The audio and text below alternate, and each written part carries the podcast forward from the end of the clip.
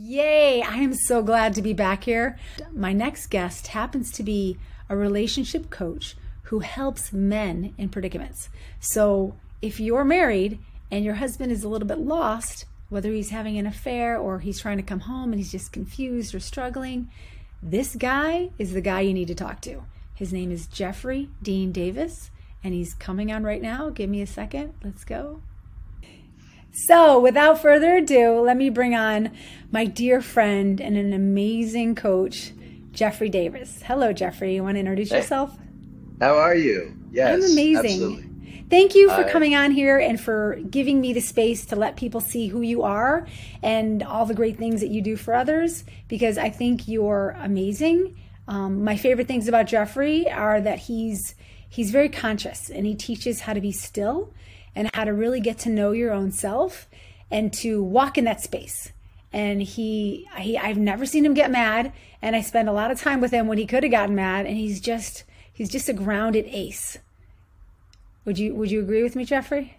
Yeah. Well, it's interesting. I was just talking to a friend of mine the other day, like literally this morning, about the fact that I used to be very angry. And I don't really have, I was triggered all the time. I had no capability of really diving deep and expressing myself. And so, my coping mechanism was disappearing for a while because I was just so angry and I didn't really know how to express it. And I was the guy that was, you cut me off and I was like, rah! And now I'm just like, oh, okay, you must be in a rush. Right? How did that change? A lot of work, a lot of compassion, and for myself, and being able to offer that for other people, and knowing that whatever journey I'm on, somebody else is on a similar or different journey that I can't even see or I don't know, and a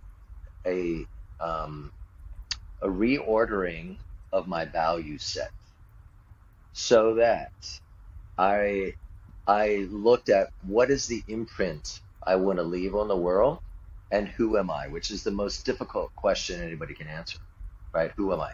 Most people are like, oh, I'm an accountant or I'm a lawyer, which is not. That's an identity, but like who literally are you and what are you here to do? And so for me, I came up with I am love.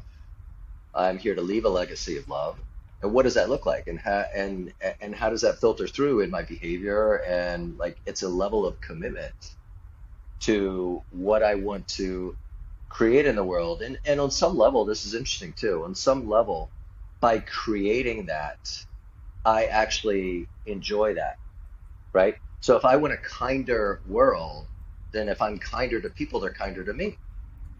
If I want more love in the world, then I put more love out, and they're more loving to me. That's right. So I'm literally putting $1 in the bank and I'm getting 2 back. That's right. So, okay. So I know we don't need to go through your whole life, but talk to me about that time when you were angry. I think you had a lot of work. You were working in corporate America, and I was. How did you make that shift? What happened? It was interesting. I was in corporate America and I was doing the thing, that, you're told to do. And so you get a job, make a bunch of money, work in corporate America, like follow the rules, da-da-da. Like I had a suit that I wore, it was a Hugo Boss suit, Armani tie, blah, blah, blah. Like I had the whole thing, right? And so I played the game, but it was a game. And I came to this realization that I was really bored, meaning unfulfilled. And I just couldn't imagine going down that road any further, that it wasn't going in the right direction. It wasn't going towards happiness, fulfillment, intimacy. And I didn't even know what intimacy was. I didn't know. I just knew that things weren't really it wasn't a long-term game. I was just going to burn out and just fall apart. So how did you shift from that? Like, that sounds like a great realization. Yeah, so it was, what I realized was I'm exceedingly clever. I mean, most of the people that I work with, they're super smart, right? They're accomplished, they're driven, I was all of that. But I was realizing that, I was living life in my head And it was a chess game that I was always two moves ahead. So on some level, it wasn't stimulating. It wasn't really present. And I was like, well, what's going on here? Like, how is this not working for me? And I was like, I got it. I'm living life in my head. And I like, maybe I include my heart.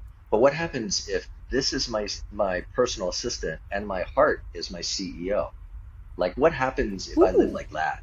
I like that. Right? Yeah. Yeah. So, you know, just taking corporate terminology and business terminology and applying it to my experience. So what does that look like? Well, that looks like my heart says, you need to go to Italy. And my personal assistant says, okay, what time should we go? Are we flying first class? And, you know, what days are we going to be there?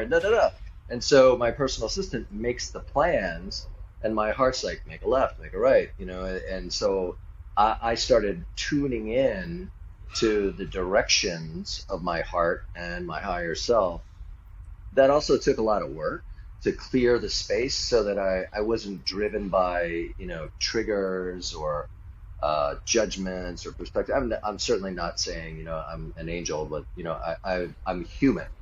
Whereas before I wasn't fully embodied as a human, right? And I really became a student, and I've always been very curious about human behavior. I was in acting and, you know, and I'm coaching and working with people around their humanity and opening that up. And I worked in advertising around human behavior, although that was mostly about manipulation of human behavior and getting them to buy things that they didn't need so that, you know, people could make much money. So it was really about, like, how do I move those things out of the way through healing, through embodiment practices, through mindset shifts, and a lot of the things that I work with my coachees about. You know, these are people that are really well accomplished in the world, and they've done a lot, but it's been driven by, you know, like, go do this. Society says this is what success looks like. But it hasn't really truly been defined internally. Like, what does success look like for me? Who am I? Right. What's driving me? Right. And so then they, you know, it's like that. I don't know if you remember the old Talking Heads house, you know, is this my wonderful life? Is this my wonderful wife? You know, it's like all of a sudden you end up in this spot. Got that. It's a good spot. It's a good spot to be in, right? Mm-hmm. Like, you know, you're surrounded by blessings, but they don't really resonate because they're not coming from the place they should be coming from. They don't come from the heart. Right, they don't come from the heart. I have a plaque. Let me go grab it. Hold on, it takes 2 seconds. I'm going to reach up. This is something that resonates with me. Hold on. See this? Okay. Hopefully you can read backwards, right? Uh-huh. What does that say? Can you read it real quick? 'Cause I can't. 100 years from now, it will not matter what my bank account was or the house I lived in, the kind of car I drove, but the world be different because I was important in the life of a child. Yeah. And I know you don't deal with children, but when you have a heart and it's living youthfully, you can be that way to yourself. So, well, you're right. So I don't deal necessarily directly with small children, but I'm dealing with the inner child that's not healed within us. Mm-hmm. And there's a reparenting that needs to happen because, you know, truly you can push for a long time, but eventually you just run out of willpower and all of the stuff you've been carrying and avoiding from childhood and things like that just starts to run over you. And people act out, you know, they numb out with, you know, sexual partners or addictions or work or whatever it happens to be. And so then, you know, their life starts to fall apart when at one point it was amazing from the outside. You know, and that's when divorce starts happening and, you know, the old school midlife crisis or whatever that happens to be. But you can't avoid yourself for your entire life. You know, there's a facing, you have to look at the man in the mirror, and most people don't really do that. What do you think? You know, what do you think? Sorry to interrupt. What do you think happens when someone is growing up and they have all that trauma? What happens to themselves that they push that in, that it comes up later? Like, for parents right now, what could they be doing to their kids to make sure that this doesn't happen to them? Sure. So what happens is people come up with coping mechanisms, right? So some of the coping mechanisms benefit them financially, benefit them business-wise, benefit them in particular ways, and some of them are very destructive. You know, ultimately though, if you don't deal with what's inside, it does become destructive. You know, it's called shadow work for a reason. It's stuff that is parts of you that are real and alive that you have not integrated, that you have not addressed. And in some ways they represent a possible superpower for you. And so when you're a parent, I think, you know, I'm not coaching parents, but one of the best things that you can do is to provide a safe space for the child to have their experience, right? And to tap into what that experience is and to feel like there's a place where they can express that and to start to articulate that. Because that's interesting, when men are boys, they don't have, or nor do they develop, nor do they have a circle where that's accepted for them to develop the emotional vocabulary and the resulting emotional intelligence. So women, when they're children, you know, they're always like, oh, you know, did he ask you out? How do you feel about that? Oh, I'm sorry about that, right? There's a different level of communication. It's all about emotions and feelings. And men, and boys, it's like, oh, let's go play this, let's go do that, da-da-da, you know, man up. Like, so there's an action, but there's not actually the access. And so that's super important for them to have a place where they can start to develop a relationship with themselves. Yeah, that doesn't happen sometimes. So parents can provide a space for that. Yeah, I like the safe space, because when a lot of parents are going through divorce and you got kids under the age of 18, and, you know, instead of being, you know, hey, let's go play ball, Jimmy. Now, what's going to happen? Will I have a home? Where will I be sleeping tomorrow? And they start to worry about that instead of, what does Susie look like at class? Is she wearing a pink dress today or a blue dress? They start to focus. Well, they also internalize the unhappiness and internal, and there's a self-blame that goes on, you know, like, tell me about that. So when kids are small and something, you know, their world is small. And so they believe that in some way they could have done something better, or that somehow it's their fault because they feel it so deeply, and they couldn't imagine that these two parents would be, you know, not working together, or you know, they haven't really individuated, so that they're not part of the group. And so when the group is falling apart, they feel that, and they feel that somehow they are tied to that or a cause of that, and they blame themselves. So part of the integration work is forgiveness, acceptance, you know, of your shadows and of the things that happened to you in the past and the people that have been had an impact on you in whatever difficult way. You know, letting them be free too. You don't have to go and say, hey, it's okay that you did this or you did this, but it's important to remove that energy and to get that energy so it doesn't have a charge anymore, because that emotional charge means it's not resolved. And that charge is what drives you. It creates triggers, it creates reactions, it creates things that you don't want to address in conversation, about your emotions, with relationships. And all of life is relationships, and all of business is personal. Would you equate that shadow as something that might chase somebody who has unleft trauma issues, or might chase them? How would you describe that shadow? It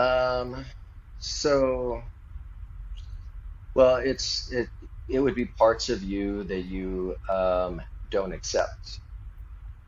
Essentially, it's parts of you that you don't accept. So in other words, you don't. Yeah. So you might not accept that you're. So for instance, with me, I had some shadow work around anger, and I didn't accept how I was treated. Right, and so I didn't address it with love, so that it wasn't still active in my communication and my reactions to other people that I was in relationship with. Okay. And so I didn't have a way of articulating that. I didn't have comfort. So if somebody said something that I felt like was touching on these sore points that I hadn't really integrated. Well, where now if somebody were to say something, they'd be like, okay, that's interesting. That's, you know, that's information. Yeah. Right. Whereas before I took it as a judgment / attack, and, you know, I would dodge, blame, complain, disappear. That's really cool. So how do you make a shift from that? Meaning if someone gives you a piece of, like, hands you on a plate some negative comment about you, or it's not even negative, it's just a thing, and you take it as a negative, or as you said, ooh, that's just information. I just got a plate of information. I don't have to eat it. I can just look at it and digest it, or not digest it at all. Like, how do you decipher? How did you change from that? Like, how did you stop being, take it in? You know what I'm saying? You know what I'm saying? Sure. Well, I mean, there's a couple elements to it. One is it's about, most of life is about values, right? So do you value being right above being in relationship? If you do, the relationship is dead. It will die a slow death or a fast death, but you can't value being right over being in the relationship with the person. So when you put the value of the relationship above, then you start to look at differences of opinion, information differently, right? It's like, oh, okay, so that's, you know, I feel sad that, you know, this is happening, or triggered or upset, or, you know, I'm noticing I've got some anger coming up, or things like that. But, you know, I'm telling you versus attacking you, projecting it on you, because I value the impact that I have in this relationship, and I don't want to do things or say things that are actually going to damage it. I want to actually be in collaboration and communication. And so the way to bridge difficult conversations is through clarity, meaning, you know, making sure you're grounded, making sure you're in a place where you can have the conversation. So that may take a day, that may take 5 minutes, that may be maybe just one breath. And then it's about compassion and about curiosity. Like, what is this person saying to me? Like, what do they mean when they're saying, you know, why won't you shut the da-da-da-da-da door? And you're like, okay, well, that's pretty intense, but I get it. You want me to shut the door? Okay, I could probably do that. Not a big deal, right? You know, it's frustrating for you. Okay, I get that. Is there anything else? Right? So it's just being curious as opposed to being in reaction. And focusing on the relationship as opposed to being right. Mm-hmm. Yeah. Because if you're in relationship, if that's being in the relationship and being committed for better or worse, because you're working with people who are married. So being in, having that as a value and actually living that looks distinctly different than what 55, almost 60% of the people ultimately end up at, which is, you know, a split in the road. So you were married, right? So, yes. And you were married. How old did you get married? I was married for about a year and a half, and then we separated. And you know, in California, it takes about half a year to complete the process. So why? How old were you when you got married? That was about 8 years ago. Okay. 9 years ago. Like okay. Yeah, yeah. So you weren't too young. Yeah. And so why did you get married, and why do you think you got divorced? So, well, I mean, I got married for love. So, I got divorced because we were just on distinctly different paths. You know, it was like, we just really, there was still a lot of love there. We're still in communication. It's not an acrimonious thing. We don't talk every day, but, you know, either one of us could pick up the phone, you know, we're still connected. That's awesome. So, yeah. So, and that's not, you know, I've lived my life where any relationship of depth or, you know, any kind of intimacy that I've had, like, I've walked away and there's still been the love there. Great. Yeah. Because I believe it's about love. It's not about a transaction. It's not about, oh, da, da, da, da. You know, now we can never talk. It's like, yeah, we might not pick up the phone all the time, but, you know, love is love, right? So that's how I live and that's how I act. And that's why I love you. That's why you're so awesome. Yeah, I love you too. That's why you're a great guy, because I can feel that from you when I'm with you. Like, and you don't just treat me that way. You treat everyone that way. And I think that's why everybody likes you. You're just solid. You it comes out of your pores. You ooze it. So I for one, really appreciate it. So you've shared with me that you have this coaching session that starts with a month of coaching, and then you bring them to your location in Mexico and do a 5-day intensive or a 3? Yeah, so essentially what I'm doing, like I said before, which is what I did, was moving people out of their head, because they get in there so long that they get lost and they kind of lose the track back. You know, it's the longest journey anybody ever makes, from your head to your heart, but it's not very far, right? But the longer you stay in your head, the more that you lose the breadcrumb trail back to where you need to be. And so I'm currently living in San Miguel, which is called the heart of Mexico, built on rose quartz, which is a crystal that activates the heart. Oh. And I'm working with men, leading them from their head into their heart to change their life so that they live with passion, purpose, and they leave a legacy that they're aligned to. I love that. I love that. So in your experience, because I know you've been doing this a long time, can you give my listeners some insight into how men feel when they come to see you?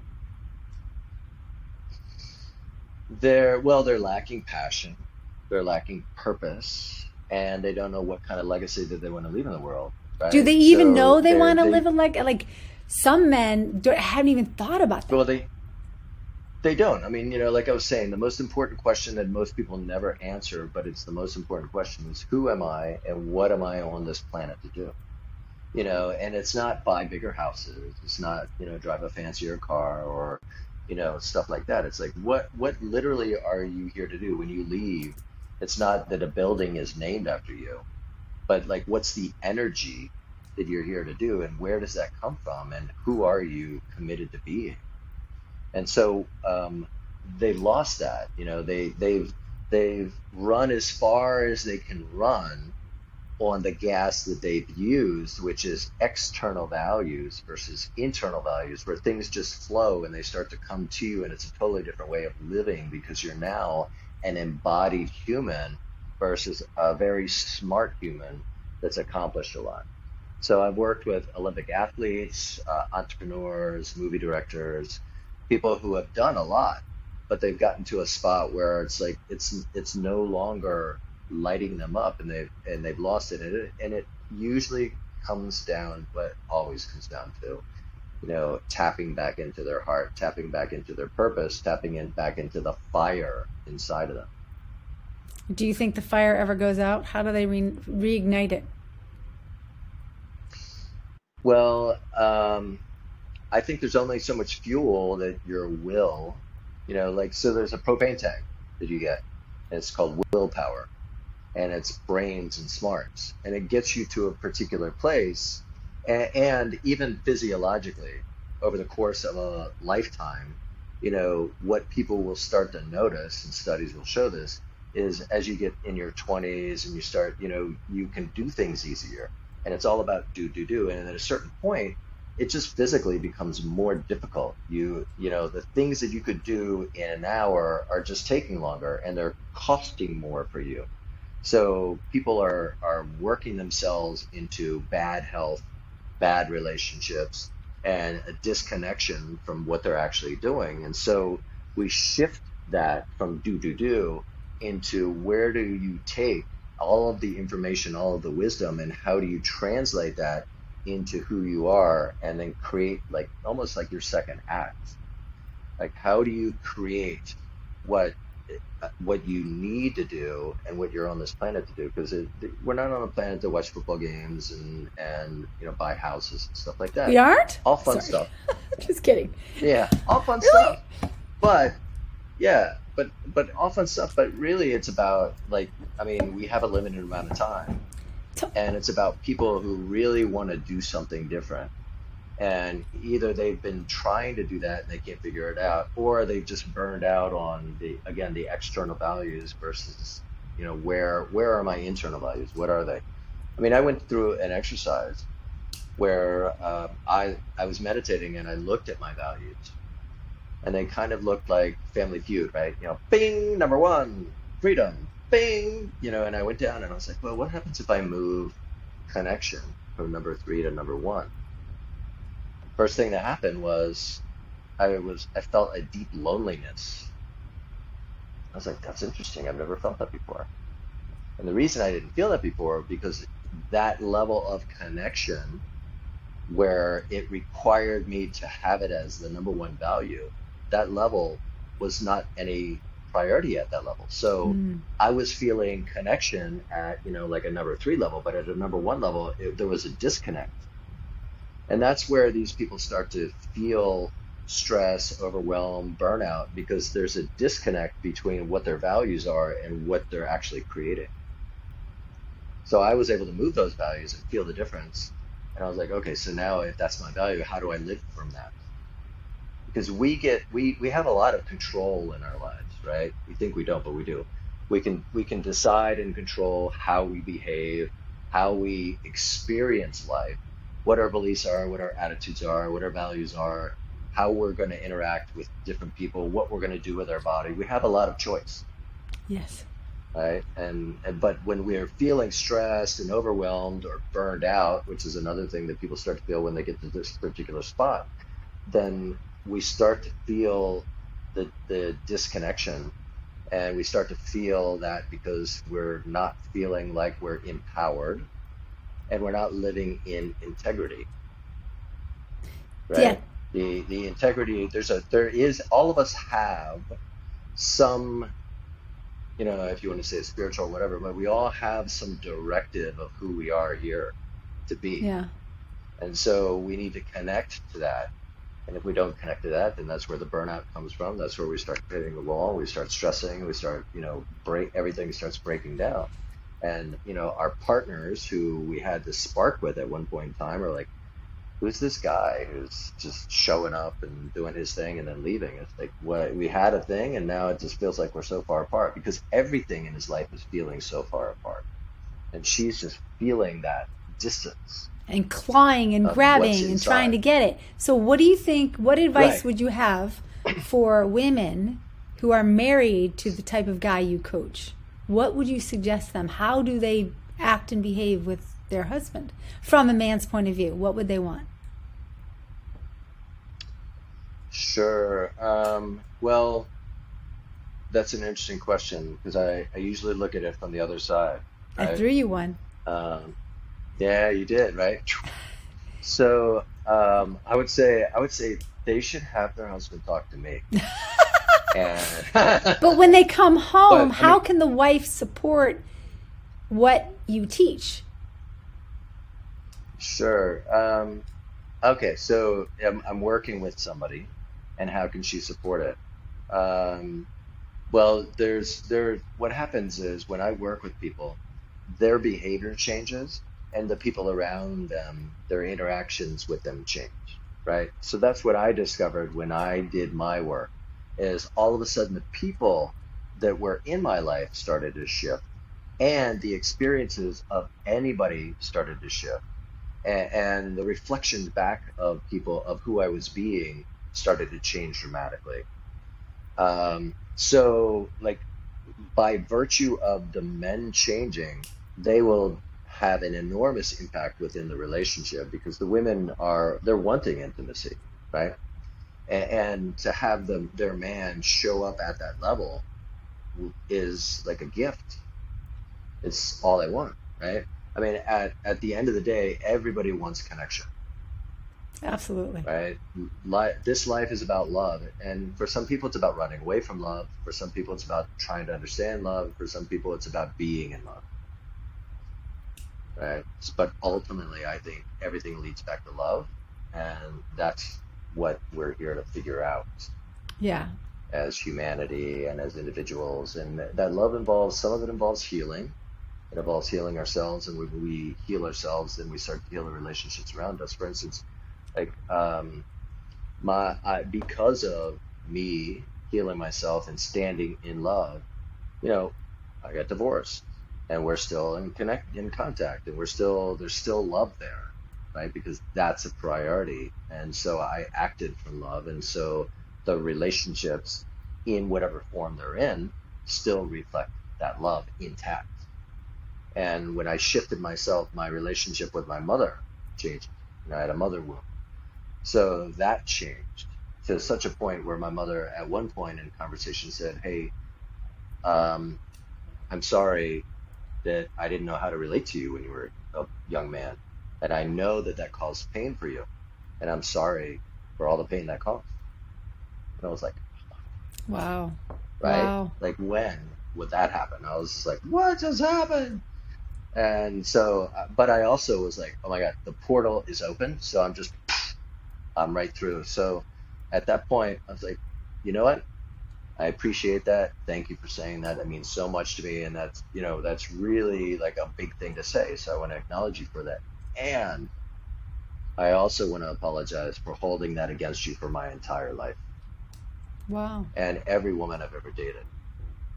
Jesus, why? Right, so why is that so strong? What is it about your mother for men that, I mean, besides the fact that the wife is the biggest, closest relationship you'll have, but from your research and what you do, what do you think that what is that connection? How come that pain carries right to the wife?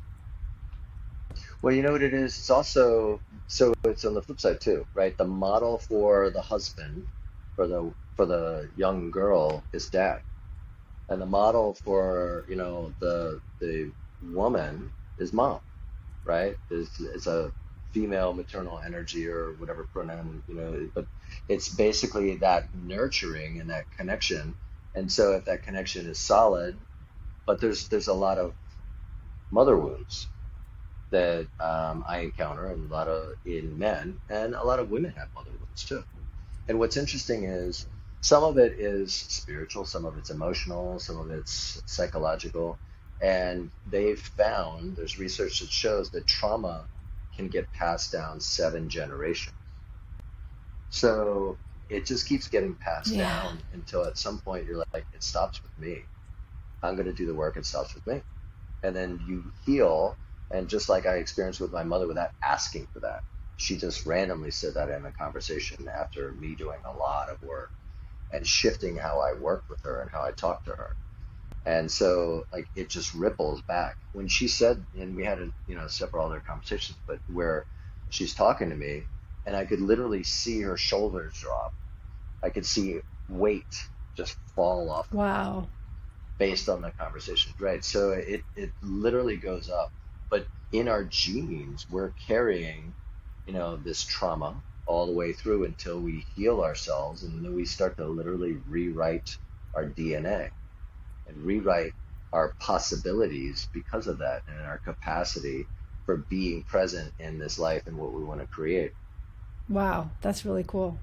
Okay, because we're running out of time. I wanted to ask you, in your pocketbook, like what do you think's happening with the men of this world, like for young girls who are not young girls, like 20s and 30s who might be listening to this?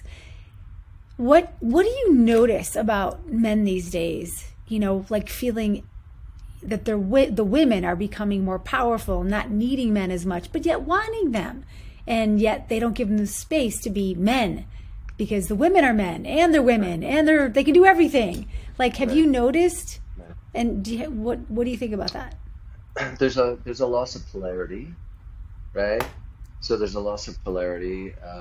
You know, and you know, I'm not trying to offend anybody, but there's an overlap, right? It just as you were saying, women are stepping into a role of being more self-sufficient, and I'm not saying that, you know, we need to move culturally to an old school model, but there's different energies, right? There's a masculine energy and a feminine energy, and they can be in different balance with different people.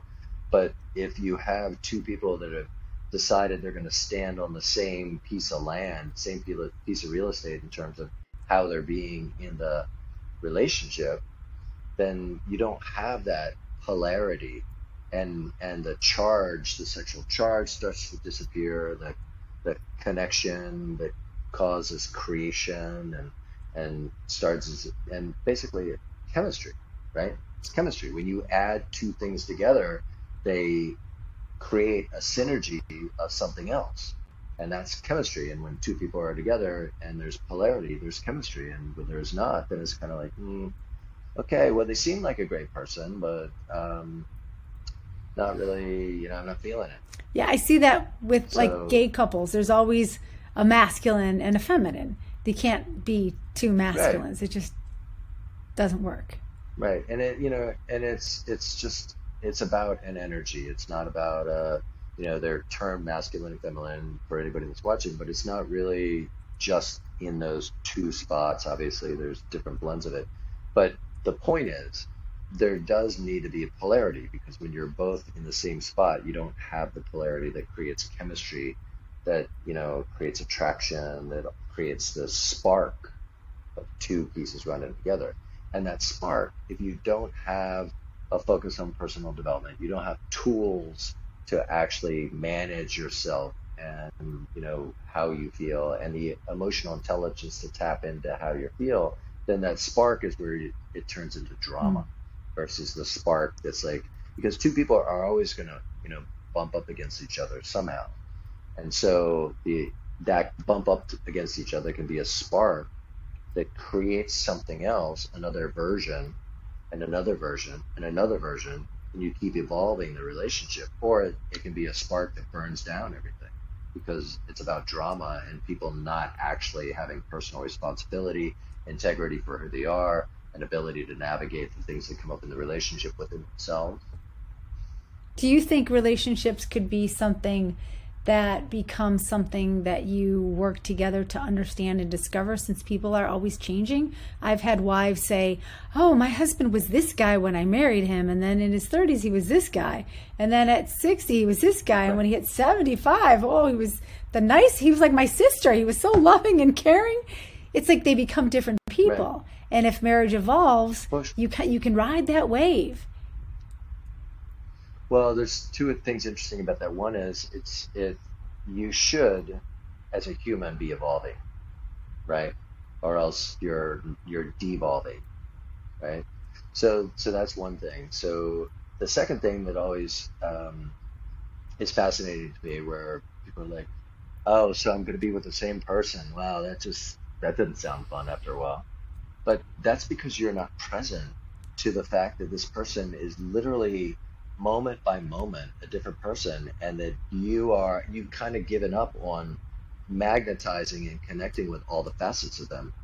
And that can be illustrated by, you have this relationship that you consider dull, and then maybe you go to a party and you're like, you were talking to that guy for 20 minutes, like, what were you talking about? You were so animated and everything else. She's like, oh, well, you know, he asked me about my art, and, you know, we were talking about his art, and just like, because they're connecting with another part that exists all the time. So there's no way that if you're truly present and in the relationship that you'll ever get bored.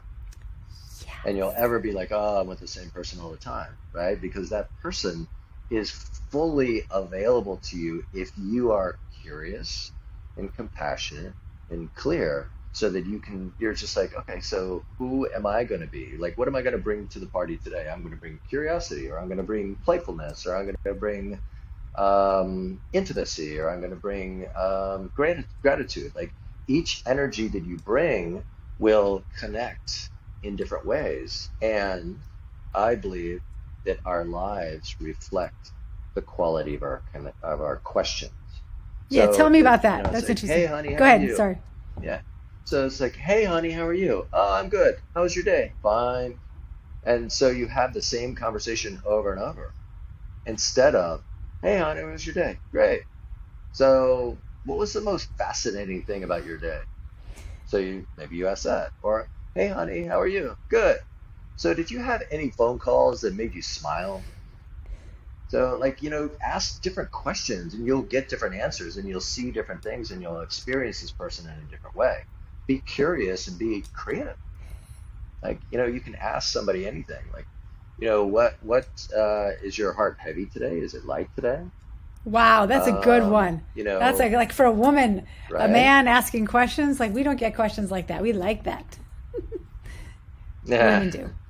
So, and you know, one thing that also is great is before you go on a date night.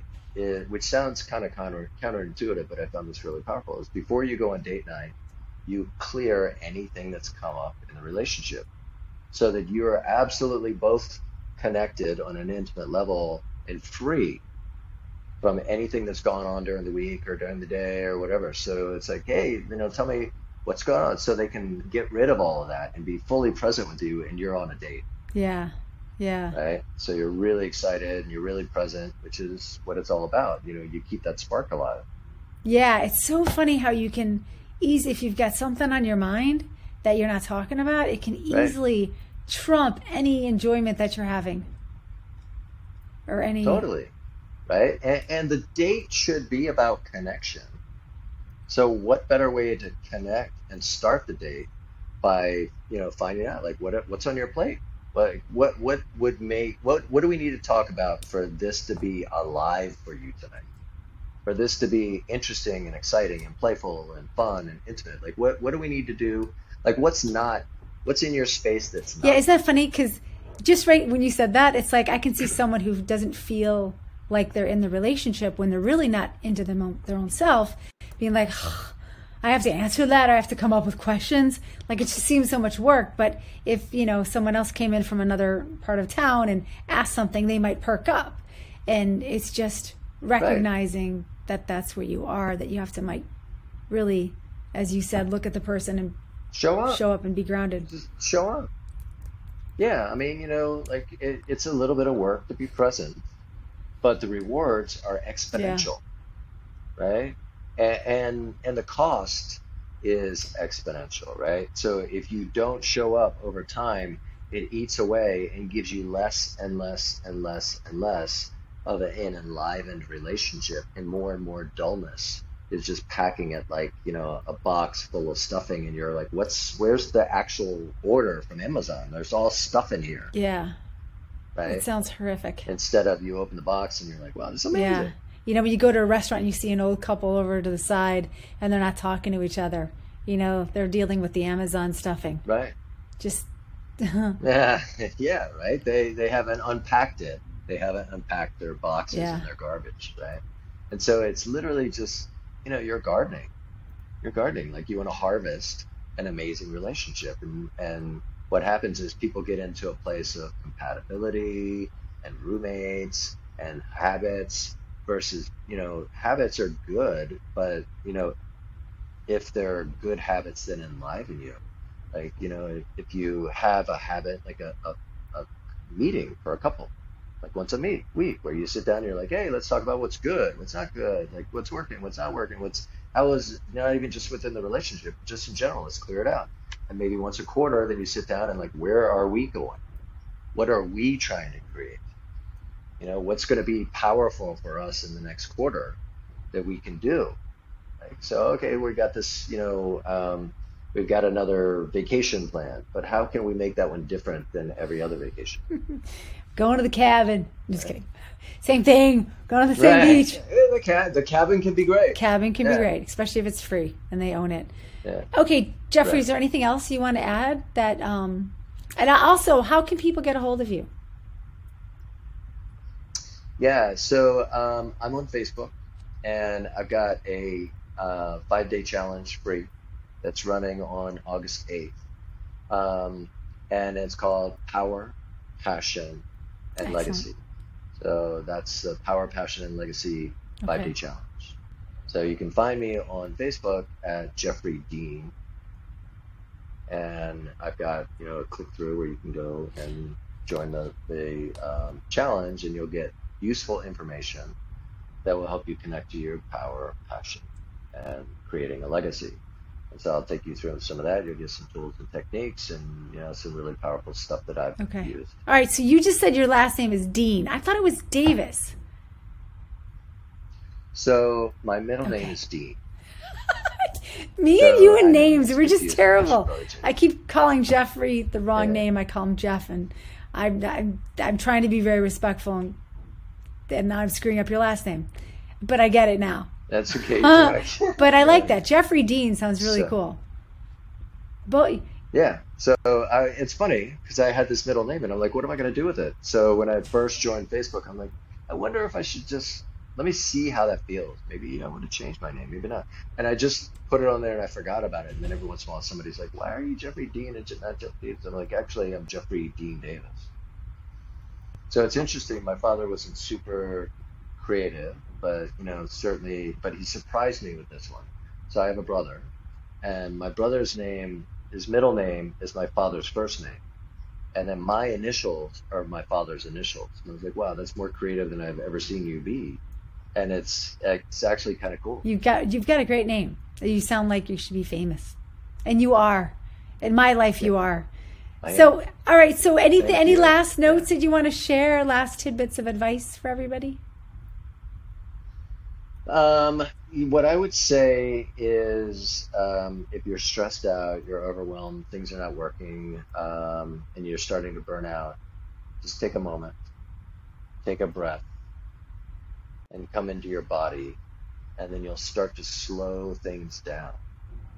Because when we're stressed and overwhelmed, things feel like they're coming at us at this heavy, heavy, fast rate, and we can't get things done. And if we slow our body down to attune to the present moment, it's easier to get things done. It's easier to connect, and it's easier to listen. So it improves everything all around us, but we just go, especially when we're in our head, and then we start shallow breathing, which creates more anxiety and body sensations that are not pleasant.